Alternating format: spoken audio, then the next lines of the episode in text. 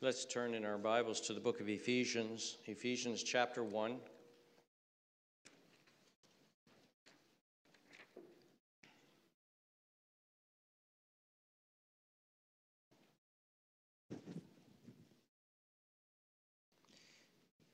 Follow along with me. Paul, an apostle of Jesus Christ by the will of God, to the saints who are in Ephesus and faithful in Christ Jesus. Grace to you and peace from God our Father and the Lord Jesus Christ. Blessed be the God and Father of our Lord Jesus Christ, who has blessed us with every spiritual blessing in the heavenly places in Christ, just as he chose us in him before the foundation of the world, that we should be holy and without blame before him. In love, having predestined us to adoption as sons by Jesus Christ to himself, according to the good pleasure of his will, to the praise of the glory of his grace, by which he has made us accepted in the beloved.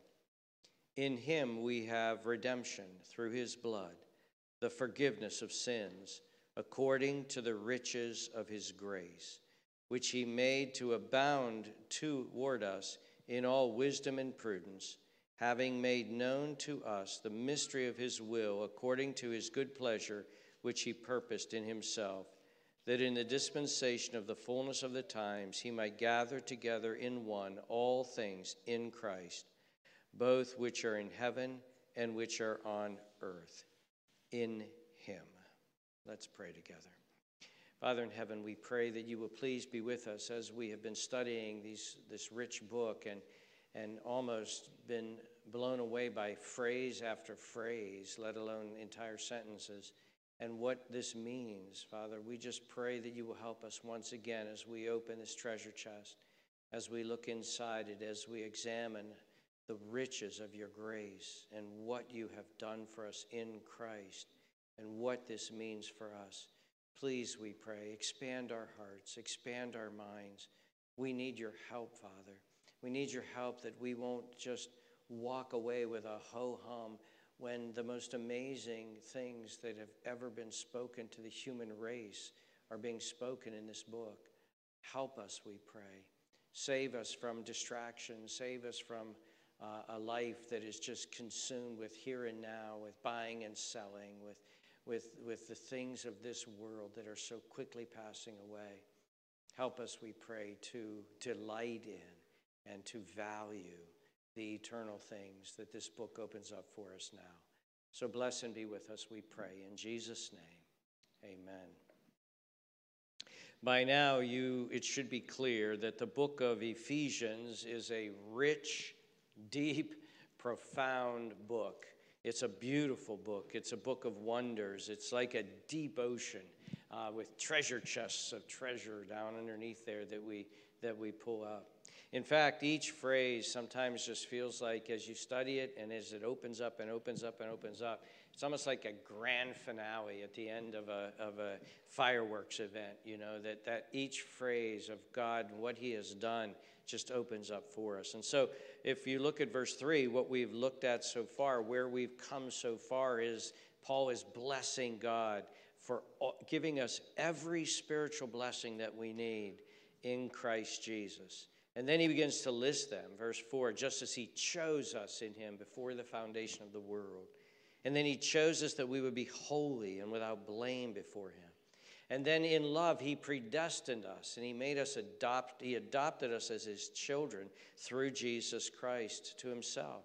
And he did this according to his good pleasure. In verse 6, it tells us he then worships him to the praise of the glory of his grace by which he graced us. Remember that? He graced us in the beloved. And, and so all of these things chosen and, and, and loved and predestined and adopted and, and graced, all of these things have come to us. And they've come to us by the fact that we were placed in union with Christ, in union with Him.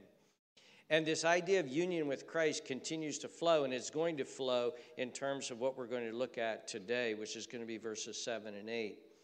Now, notice here, for instance, this idea of union with Christ, he ends verse 6 with that because he says, And he graced us, or he made us accepted in the beloved. And there's that idea of union with Christ again.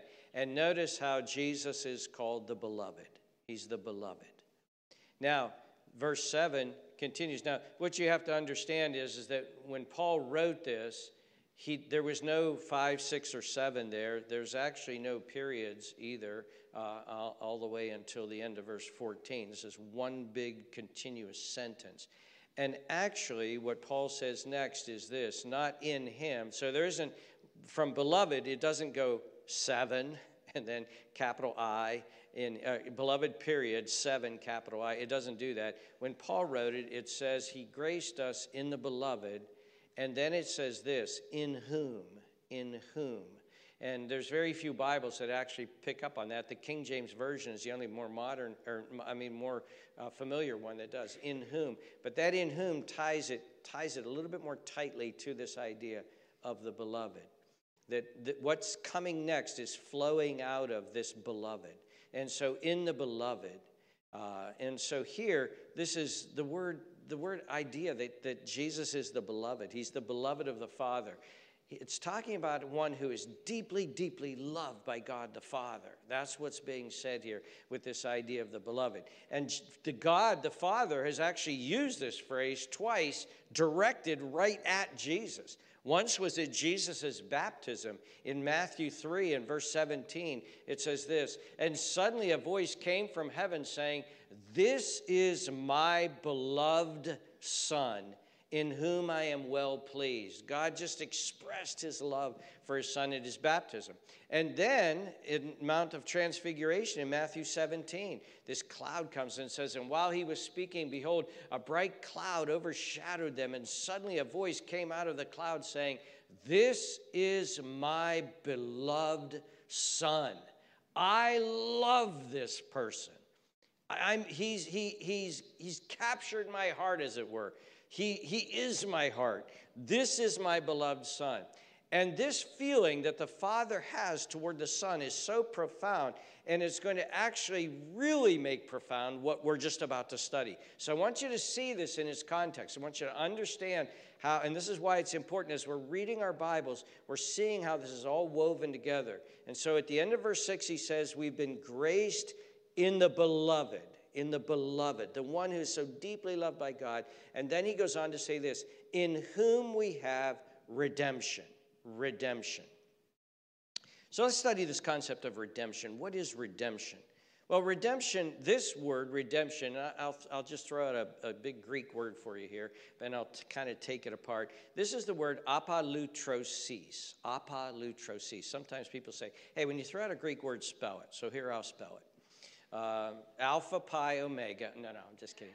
Uh, A P O L U T R O S I S. A P O L U T R O S I S. Apolutrosis. Now it's a compound word, apa and lutrosis. That's those are connected. Apa means from or, or uh, um, you know, to, to, or back. It can, it, it's one of these, it's a preposition and it, and it means this. So, so it's to, it's to, so the word means to buy back a slave, to buy back a captive. It was a very specific word because lutrosis, it's apa, buy back from, buy back to, apa and lutrosis, which is tied in. Lutrosis is actually a very, very specific Roman word. And it's a word that's used for buying back a slave or a captive. Now, we don't have a word like that because we don't have slaves and captives, okay? But they did. In the Roman culture, it's estimated that up to one third of the people were slaves. One third of the people. We say, must have been easy to become a slave. How did you become a slave? Well, you primarily became a slave in the Roman culture because Rome was such a big and massive army uh, and, and, and aggressive militaristic culture. They were constantly going to war and taking over places and if people fought against them they would go and they would they would take them and whenever you were taken as a captive and a prisoner of war then you immediately became a slave and you could, would be a slave for the rest of your life they'd take you back to rome and you would be a slave And people say, well, why didn't they just run away? Well, why didn't they just? You need to understand something. The world back then was very different than the world is today, okay? There was no cell phones, there was hardly even any maps, there was no there was no communication system that was very good. So your family didn't know that you were 200, 300, 400, 500 miles away. They didn't know where you were. They didn't know you were a slave, and you are a slave. And if you run away and you're caught as a runaway slave, they'll kill you. And if you run away and you're a runaway slave and you're 500 miles away from anybody that you know and family enough, then you go walking into a town or a village or down a street, people are going to see you as a stranger. And they're not going to be sure about you. And you might even be a different culture, ethnicity than them. And they're, you will, st- what are you going to do the first day? Where are you going to eat? Where are you going to eat the first night? Let alone get 400, 500, 600 miles away, which you don't even know where you're going in order to find your family. No, no, no. If you were a slave, you were a slave. That was it, okay? But where does apolutrosis come from then? Well, the idea comes from this. If your family or somebody knew that you were a slave, and you say, hey, your brother or your son is a slave, and he's a slave in Thessalonica, or he's a slave in Rome, then you might go and purchase him and bring him back. In the Hebrew Old Testament, that was called a kinsman redeemer. It was somebody who was your kinsman. He had the right to go. And in, in the Hebrew culture, if you were a slave, he had the right to actually demand that he could buy you. You couldn't say no. He would pay you a fair price, but he would buy you. Let me ask you this How much would a slave be worth today? Now think about this. A slave. You had a slave. Say, say you have a slave lives at your home, okay? You feed him, you clothe him, you have a slave. He does all your work for you. He does whatever you ask him to do. He works for you and he's going to work for you for the rest of his life. What's he worth to you? What's the value? Well, the truth of the matter is, a slave would be very, very valuable. Be very, very valuable. So if your relative is going to come and buy you, let's put it in today's, today's money $30,000? Like, how much work are you going to get out of a slave for 30 years? $30,000 is cheap. $50,000? So if I found out that my brother was a slave or my sister was a slave, and I walked to Rome, 300 some miles, with $50,000 in cash, and I purchased their liberty, apolutrosis. I buy them out of slavery. I've done an amazing thing for them. In fact, when the kinsman redeemer showed up, you found me. They couldn't even believe you found me. You found me. I'm here. And you're paying all of this money and you're freeing me. That's what it means. And that's what this word meant. Apa means to buy back from. Lutrosis is to buy back a slave. And so lutrosis, also the word lutro has some other meanings, uh, has other uses in the New Testament. So lutron, for instance, is a noun. Well, how do you have a noun for buying back from a slave? It was the money that you paid to buy them back. We think of that today as ransom money hey, I got your kid. Don't, don't call the cops. Just put $3 million of unmarked bills in the, in, in, in the, you know, blah, blah, blah, blah. And that's a ransom. We think of that as a ransom when we watch our cop shows and stuff. But it actually was a word that was used back in Roman culture, a lutron.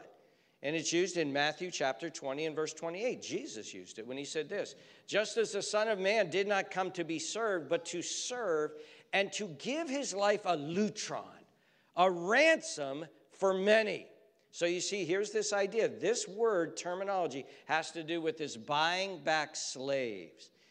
There's also then a verb, lutrao, the purchase, the buying back of, uh, the, the doing this thing. And that's used in 1 Peter that Chris read this morning. 1 Peter chapter 1, verse 18, it says this knowing that you were not redeemed, and there's the word lutron, a word that means ransomed or paid or freed by a price that was paid. Knowing that you were not redeemed with corruptible things like silver or gold from your aimless conduct received by tradition from your fathers. Now, check this out. But with the precious blood of Christ. Remember that phrase, precious blood. We're going to use that often now. From the precious blood of Christ, as of a lamb without blemish and without spot. Now, why did he just throw in agriculture there at the end? He didn't. What he threw in there at the end was the entire Old Testament, okay? It was the idea that, that God had prepared the people for the coming of Christ when He said, Get a lamb. That lamb needs to be spotless. No mange, no deformities, no disease, no nothing. A perfectly spotless lamb. That's what you will come. You will lay your hands on its head. You will confess your sins. You will slice its neck. Your sins will be atoned for, and you will go free. And here P- Peter is taking all of that Old Testament and he's saying, with the, but with the precious blood of Christ as of a lamb. And so, what is this saying? What is Paul saying here? We bring all of this rich teaching, all of this word study back to Ephesians 1 7. In him, in the beloved, we have redemption through his blood. Through the blood of the beloved, we have redemption. We have been bought out of slavery. We have been ransomed by the blood of the beloved. We've been bought out of captivity. Well, what have we been bought out of captivity of? What held us captive? Well, the Bible is very clear, and there's, there's, there's actually many. We were captive under sin. We were captive under the guilt of our sin. We were captive under the power of sin. We were brought into that captivity because of Adam and Adam's entire race under the captivity of sin, under the power of sin. We were under the captivity of Satan. We were in slavery to Satan. We were in slavery to his, to his temptations, and slavery to his accusations, and slavery to his power. We were in captive under our guilt. We were under the weight of guilt, the guilt of all of our sins. We were under condemnation. We were on death row. We were going to die because of all of our sins. That's what we, that's what we were under. And Christ gave us, he redeemed us. He was our redeemsman, kimmer, kinsman. He was our redeemer, kinsman, kinsman redeemer. He was our kinsman redeemer. And he redeemed us out of that. He purchased us out of that. That's summarized for us so well in Romans 3 23 and 24, which says this For all have sinned and fall short of the glory of God. There's that guilt of sin. There's that guilt. All have sinned. Being justified freely by his grace through the redemption, apolutrosis, that is in Christ Jesus. The redemption that is in Christ Jesus, the purchase out of, uh, out of the slavery, the justification for all who are guilty and all who have sinned. This is the captivity that he has brought us out of. Now, notice in Ephesians 1 5, it says this In him we have redemption through his blood, through his blood the forgiveness of sins. This idea that redemption, our redemption involved the purchase through the blood and the forgiveness of sins. Colossians 1:14 says this as well. In whom we have redemption through his blood, the forgiveness of sins. So we are redeemed, we have been cleansed, we have been forgiven by the blood of Christ. Now let's think about this for a minute. Because I know for you and I as Christians, we, we think about this all the time. We talk about this all the time. I've been saved, I've been saved, I've been forgiven by the blood of Christ. Well, let's think about this for a minute. Notice the price that was paid to free us from our slavery. Not $50,000, which would be a lot, which would be a lot. Not $50,000. In fact, Peter says, we weren't redeemed with paltry things like silver and gold that perishes, it tarnishes. You have to polish it, get the silver polish out. We weren't, we weren't, we weren't redeemed with that stuff. We were redeemed with the precious blood. The precious blood. Now, dear friends, when blood starts flowing, things get serious. Okay? When blood starts flowing, people notice. Oh, you, hey, you, you, got a bloody nose. You're bleeding out of your nose. You're, you're bleeding out of your ear, man. You better go see a doctor. When somebody's passing blood, it's like, whoa, that ain't good. That ain't good. When you cut yourself and blood starts really flowing, it's like, whoa, wait a minute. Then you put your hand over and it's flowing through your fingers, like, wait a minute. This is serious. This is serious. As soon as blood gets involved, as soon as blood gets involved, it's serious. Oh, he's lost a lot of blood. He's lost a vast amount of blood. So would somebody line up and, and give him some blood? He needs blood. The life is in the blood, the Bible says. They had, to, they had to drain the blood out of things before they would eat it because the life was in the blood. Blood is serious business, friends. When it starts happening, it's serious business. But, dear ones, when the blood is vastly pouring out of somebody who is your beloved, that is way serious. Your child has been in an accident and there's been a massive loss of blood. You're in an operating room, I mean, you're in an emergency room, you're waiting there. The ambulance has whisked your loved one back in, and the doctor comes out and says, I, I, I, We're starting surgery here in a few minutes, but I have to tell you there's been a massive loss of blood. Dear ones, the blood of the beloved is precious. And what this is saying is this in Him, in the beloved, in whom we have redemption through His blood, the forgiveness of sins. Jesus' blood was poured out for us. There was a massive loss of blood. They whipped his back open and, and cut the capillaries in his back, and blood oozed and poured out of his back. They put a crown of thorns upon his head and shoved it on his head, and it pierced into his, into his, his skull, and there was blood pouring out of that. There was a bloody scene. They nailed his hands, they nailed his other hand, they nailed his feet. The cross was a bloody, bloody scene. And after he died, they shoved his spear in his side, and water and blood literally poured out like a faucet. Jesus' blood, the blood of the beloved, was, va- was poured out, was poured out, was poured out in a bloody scene. And that's how we were redeemed. We were redeemed through the blood, the precious blood of the beloved. And dear friends, when that blood was poured out, that was grace being poured out. Because look at verse 7 In whom we have redemption through his blood, the forgiveness of sins, according to the riches of his grace. Now, I'm not going to go into that because we went in that last week, didn't we? The riches, the riches, the fantastic riches of his grace. The beloved his blood was poured out to redeem us out of slavery and out of sin. And that whole thing was an outpouring of the riches of grace. That was grace at work. That was the riches of grace being poured out. That was grace being poured out upon us. And then he actually goes on to say this, and it's, it's, I think it's a little bit too toned down in the New King James. Maybe some of your other translations might be a little better at this. Verse 8, in which he made to abound toward us in all wisdom and prudence. This is another great Greek word, this idea. It's the Greek word perisuo, and it means this to be over and above, to be exceeding to exceed the ordinary, to overflow, to surpass, extravagant, lavish, shower. And that's some of your Bibles translated this.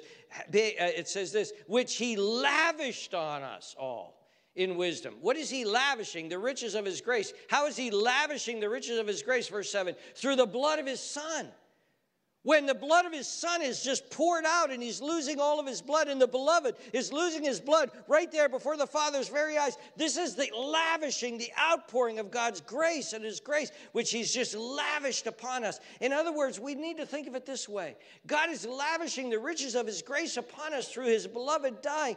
God can't express his love for us any more than that. It can't be expressed any more than that. What more could love possibly do than the shocking lavishing on such sinners as he lavished it upon? While we were yet sinners, he did this. While we were enemies, he did this. While we were unholy and ungodly people, he did this. He lavished the blood of his son upon us so that we could be forgiven, we could be justified, all of our sins could be done. This is precious blood, dear friends. It's the most precious thing in your life. None of your money, none of your investments, none of your property, none of your, your reputation, none of your success. If you're a great influencer, who cares? This is the most precious thing in our lives the precious blood of Jesus, poured out grace, lavished upon us. I want to now pause and turn this about 180 degrees. Because what I just said is the blood of Christ is precious to us. What I want to do now is I want to turn this a little bit because I think this is the actual focus of the Bible, and sometimes we miss it. I want us to go back to the heart of God, the Father, and I want us to see this thing from God's perspective. You see, dear friends, the blood of Jesus is precious to us, it pays for our forgiveness. But the blood of Jesus is super, way more precious in that sense to the Father. I want you to think about how precious the blood of Jesus is to the Father. To the Father. Now, how do we illustrate this? Let me try to illustrate this for you. I want you to imagine a father whose beloved son died. This father has a son, had a son, and his son was a Navy SEAL, okay? And this, he was very proud of his son. His son became a Navy SEAL, and his son would be one of those guys who would just volunteer for all these rescue missions. And one day, his son goes on a rescue mission. There's some citizens of the United States who've been held captive, and this son goes in with a group of guys. He goes in to rescue them, and they do. They rescue them out. But in the process of them being rescued out, his son is violently, violently killed. So violently, terribly killed by the enemies of the United States that they have no body that they can even give. His body was burned. There was a big celebration. And so the chaplains, the Navy chaplains, come to this man's front door. And as soon as he sees the chaplains coming to the front door, there was there's a concern. I had to call the military once. My son was uh, involved in the initial invasion of, of Iraq, and there was questions at that point of chemical weaponry. And we got a letter from the from the Marine Corps, and it was like, I don't get this. This ain't right. So I called them. And I said, Listen, what are you saying here? And they're saying, What we're saying is that if your son dies in Iraq and there's chemical weapons that are somehow involved in that, you're never going to see his body again because we can't ship a body like that back. And I realized, Oh my. And, and, then, I, and then they said, I said, Well, how would I hear that? And they said, Marine chaplains will come to your front door. I'm like, Oh, gee. Okay, all right. so I want you to picture in your mind the Marine chaplains come to this man's front door and they tell him that his son, his beloved son, is dead. And they say to this man, they said there was a there was a rescue mission, the people have been rescued, but your son is dead, and the only thing that we have left of him is this uniform. And they hand them him his shirt. And it's got his name on it, and they hand him his shirt. It's stained with blood. There's blood all over it. And that dad looks at that shirt, and there he sees the blood of his son. That blood that is stained on that shirt was the very same blood that flowed through the veins of his little boy. And he takes that shirt and he just hugs that shirt. And all of a sudden, his mind starts going back, starts going back, as a grieving father would do. His mind starts going back, and he says, and he sees his boy. He sees that big, brave uh, Navy SEAL. He sees him as a little boy. He sees him as a little toddler, little active boy who's running around all the time, who's rambunctious, who breaks stuff, who's irrepressible energy that he has. He sees him giggling, but he also sees him being tough as nails. The kid falls down, he jumps up, he keeps going. And then he, he, he sees him playing Little League, and he sees him on the wrestling mats. And he sees him out beside him in a boat on fishing trips. And he, he sees him growing up. And he, he hears his laughter. And he, he remembers all of his pride as a father and all that this boy meant to him. And he remembered when he went into the military. He remembered when he, and when he, when he got his commission. He remembered when he became a Navy SEAL. And that, that and all he has now is this, is this uniform with this blood, just totally drenched in his dried, caked blood. And that's the only connection, living connection that he has to this boy. And that blood is precious. That blood is precious to him. That, that uniform is precious to him. It's all that he has left. And, and, he, and yet the dad also believes in the, in the purpose, in the reason. He felt it was, it was a sacred, almost a sacred purpose, an important thing. He has no regrets. His son gave his life to save other people's lives and that he might live. In other words, this dad is all in. He's all in to what his son did, what his son was about, what his son became, but he also deeply, deeply values this precious blood of this jersey that he's just holding, holding closely to his chest because it makes him somehow feel close once again to the Son that he'll never see again. Dear friends, this is the kind of thing we need to understand. What God did in Jesus Christ was huge. It was huge. What God did, the Father, in sending the beloved for us was huge. This wasn't easy, it was huge. It was, the blood is sacred. His son was his beloved.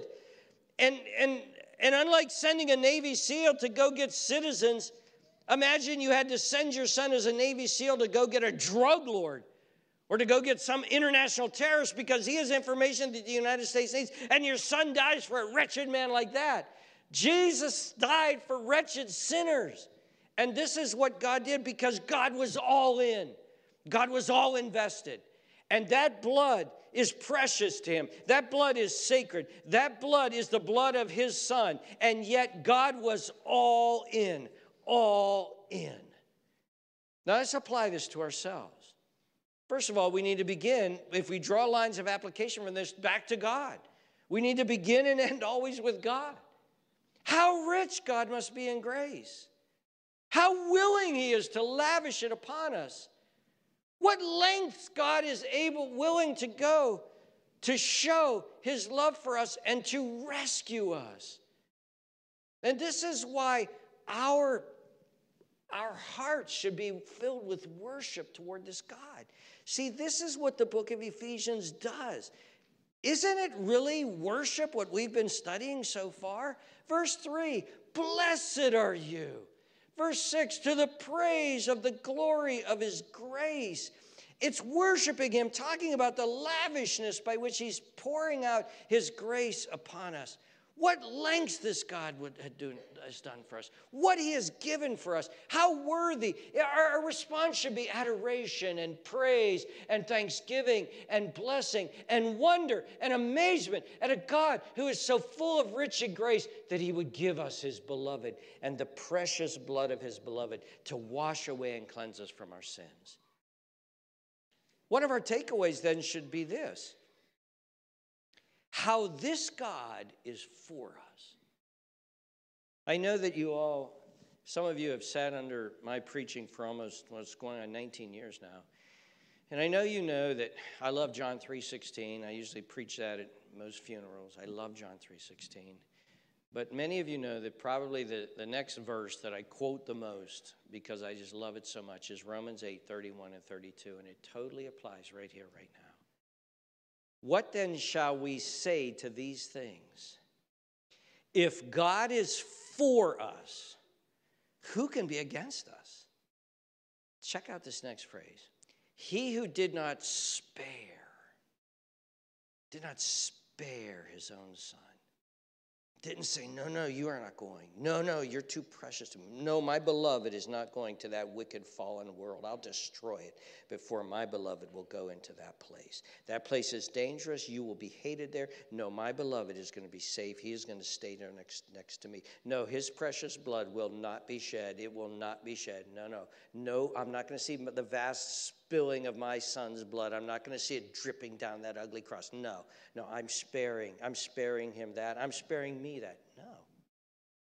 He did not spare his own son, but delivered him up for us all.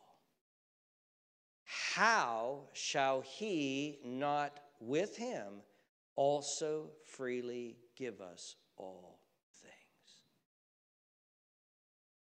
Here's another way of putting this God's for you, so relax, calm down, trust Him.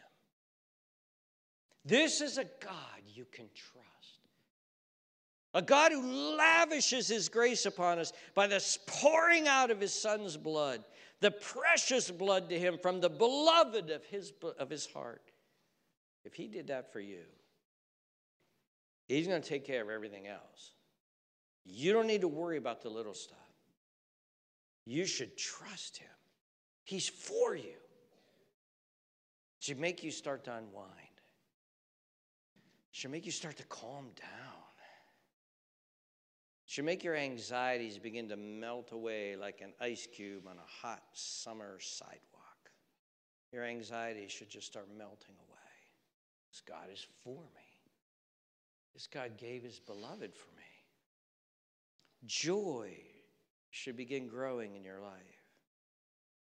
The peace that passes all understanding should start to become literally a lifestyle for you and I. We have a problem? We have a problem? Something alarms us? Something alerts us? Wait a minute. Wait a minute. This is nothing compared to the shedding of the precious of the beloved's precious blood. He didn't spare his own son. He's going to clearly get me through this. God is for me. He is for you.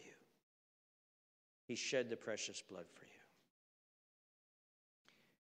Let me take it another direction here and say this you can trust how precious this blood is to God. Now, the blood's precious to us, but you can live in trust at how precious the blood is to God. And again, think of the man hugging that jersey of his son's precious blood. Think of the father and infinite love that he has for his son and how infinitely valued that blood is to his son. What do I mean by this? What I mean by this is so many times Christians really struggle with sin in their lives. They struggle with it. Some people struggle with the fact that they have a big, they have that, that one big bad sin in their lives. Not all sin is bad, but, but people have that one big thing in their lives that they did in their past, and they just simply can't put it away. They just simply can't get beyond that. And even if they've been Christians, and I know some people have been Christians 20 or 30 years, but they go back to that time, they really dreadfully hurt somebody. They really did something really wrong. They really sinned against God. They really did something that was shameful. And, and 20, 30 years later, that thing just keeps coming, coming back. That thing keeps coming back. And they feel like they always must live as a second class citizen.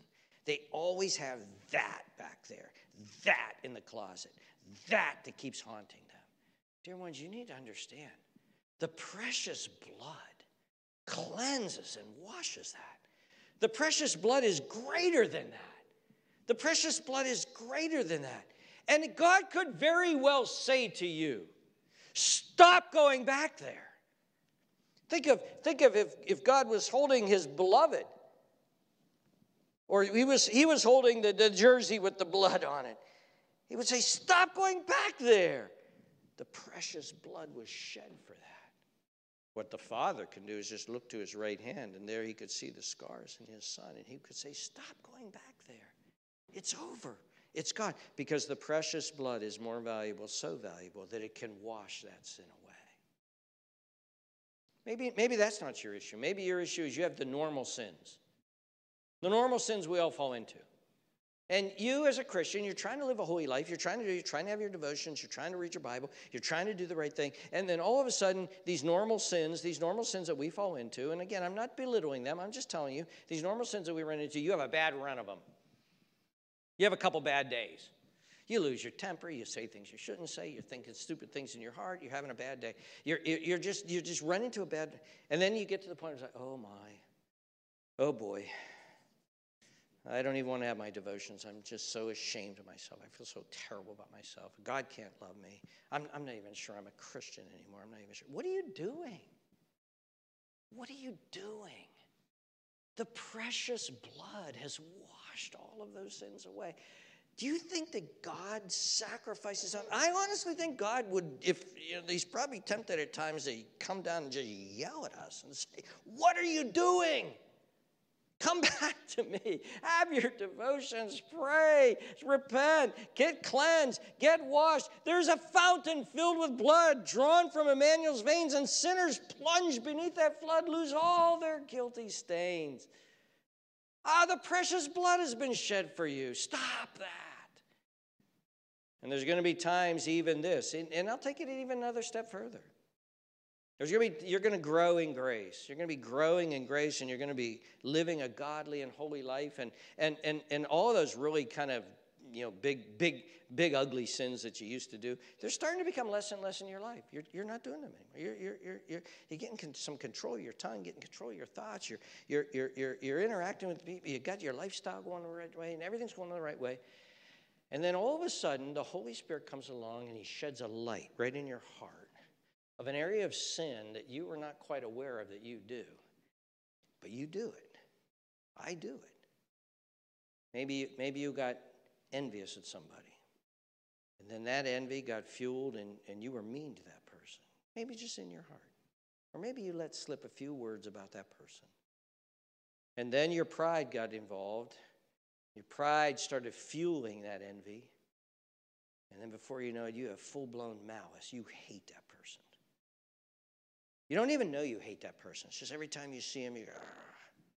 you hair goes up in the back of your neck, your pulse starts racing a little bit. And then when they leave, you calm down. And then all of a sudden, the Holy Spirit comes with this bright light and says, Huh, yeah, I want to grow you up. I want you to be holy and without blame.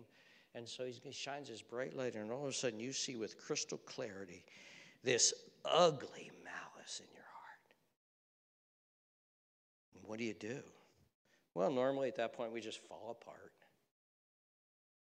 But we need to understand that the precious blood of Christ cleanses us from all sin.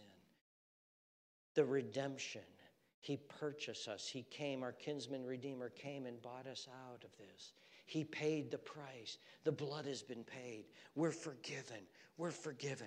Dear friends, think of how precious that blood is to God and claim that blood in the presence of God. Oh, God, please forgive me. And I'm praying this not on the basis that I'm a good guy, not on the basis that I'll try to do better. I am going to try to do better, not on the basis of all that. I pray this on the basis that at your right hand is your son, and your son is my redemption. He is my apolutrosis. He is, his blood is my only hope. He is my salvation. He is what I'm pleading. I'm pleading him and recognize and trust and believe that that blood is so precious to his, to his Father and to your Father that your sins are cleansed, your sins are forgiven. This is what God did. He gave us redemption that we would have the forgiveness of sins. Look at the verse again. In him we have redemption through his blood, the forgiveness of sins according to the riches of his grace.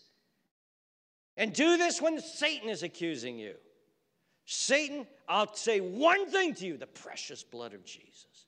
Do this when your conscience is accusing you. I plead the precious blood of Jesus. Do this when people are reviling you and reproaching you and saying bad things about you. They know your past. They know what a jerk you were before you became a Christian. Oh, she's so loose. Oh, he's a druggie. Oh, he's some porno guy. Oh, she's a failure. He's a loser. She's skanky. I've been cleansed and washed by the precious blood. I don't care what you say. God sees the precious blood of Christ was poured out lavishly for me. God's grace was poured out lavishly for me. That's my new identity. I am a blood purchased servant and child of the living God. That's who I am. So you can call me any names you want. Those names don't matter because the precious blood was cleansed, poured out for me. Finally, by way of application, let me say this don't go back. Don't go back.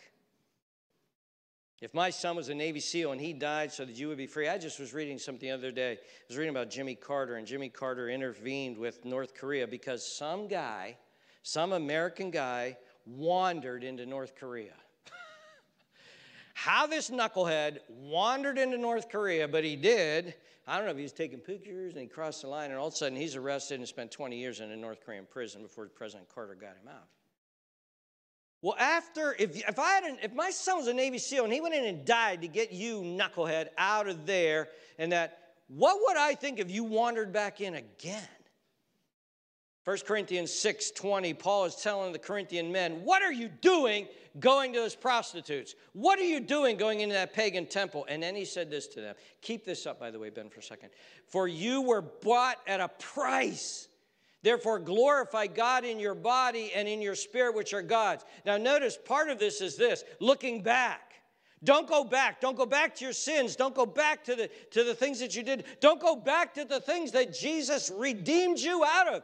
Don't stay away from those friends. Stay away from those sites. Stay away from those conversations. Shut off that social media. Do whatever you need to do. But don't go back because He purchased you with His precious blood out of there. That precious blood that was on His jersey, He purchased that for you. And, and don't go back to that at all you go back, that means this means nothing to me. No, no, no, no, no. See, Paul thought, no, this should mean something to them. I'm not going back there. The precious blood was shed for me. But then I will say, keep this verse also has a forward looking. What I will say is this go forward. Go forward. Look at what this verse says. You were bought with a price. That looks back. Therefore, looks forward. Glorify God in your body and your spirit which are God's. God bought you. He pray, paid the price for your redemption. He bought you out of slavery. You're now His. You're His. The precious blood purchased you. Go, bear fruit, live a holy life, be holy and blameless before Him in His sight. He, he chose you before the foundation of the world. He, he, he predestined you to be His Son. He wants you to be, and then He purchased you, lavished His grace out upon you. Now go running, running toward him and be holy. Be righteous. Fight your sin. By the power of the Holy Spirit, overcome. And then I'll say to any of you here, anyone who is here, do you need the precious blood right now? Are you, are you lost in your sin? Are you under the captivity of sin? Are you under, are you under a mountain of guilt? Are you condemned? If you were to die right now, you're one heartbeat away from eternity. Your heart stops right now, you're launching into eternity. If you died right now, would you go to hell? Would you go to hell because of your sins? What if God requires your blood from you? Because that's what it will mean. What if God requires you to bear the guilt of your sins? You will suffer under his wrath. And that's why God says this He offers the blood of his beloved. He offers his beloved, his beloved crucified, his beloved who died on that bloody cross, his beloved who, who is the Redeemer. He offers to purchase you back. He offers to forgive you of all of your sins. He offers you the blood of the beloved. There is a fountain filled with blood drawn from Emmanuel's veins, and sinners plunged beneath that flood lose all their guilty stains. Come to the Lord Jesus Christ. Come, and you will be forgiven of all of your guilty stains. Let's pray together. Father in heaven, we thank you. We thank you and we praise you that you gave us your beloved, that your beloved died on our behalf that your beloved died a horrible death, that your beloved shed his blood, all of it, for us. We know that you value him. We know that you value the blood. And we thank you that it's that blood that paid for our sins. It's that blood that bought us out of captivity.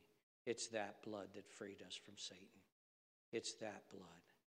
We thank you we praise you. What a great God you are that you would be willing to give your beloved and you would be willing to give his blood. Thank you, Lord Jesus. Thank you that you were willing to even take on a body that could have blood so that you could die on our behalf. Thank you for the forgiveness of our sins. Thank you. We praise you and we worship you and we thank you. We thank you, our great God. Thank you, Son of God, that you would die for us.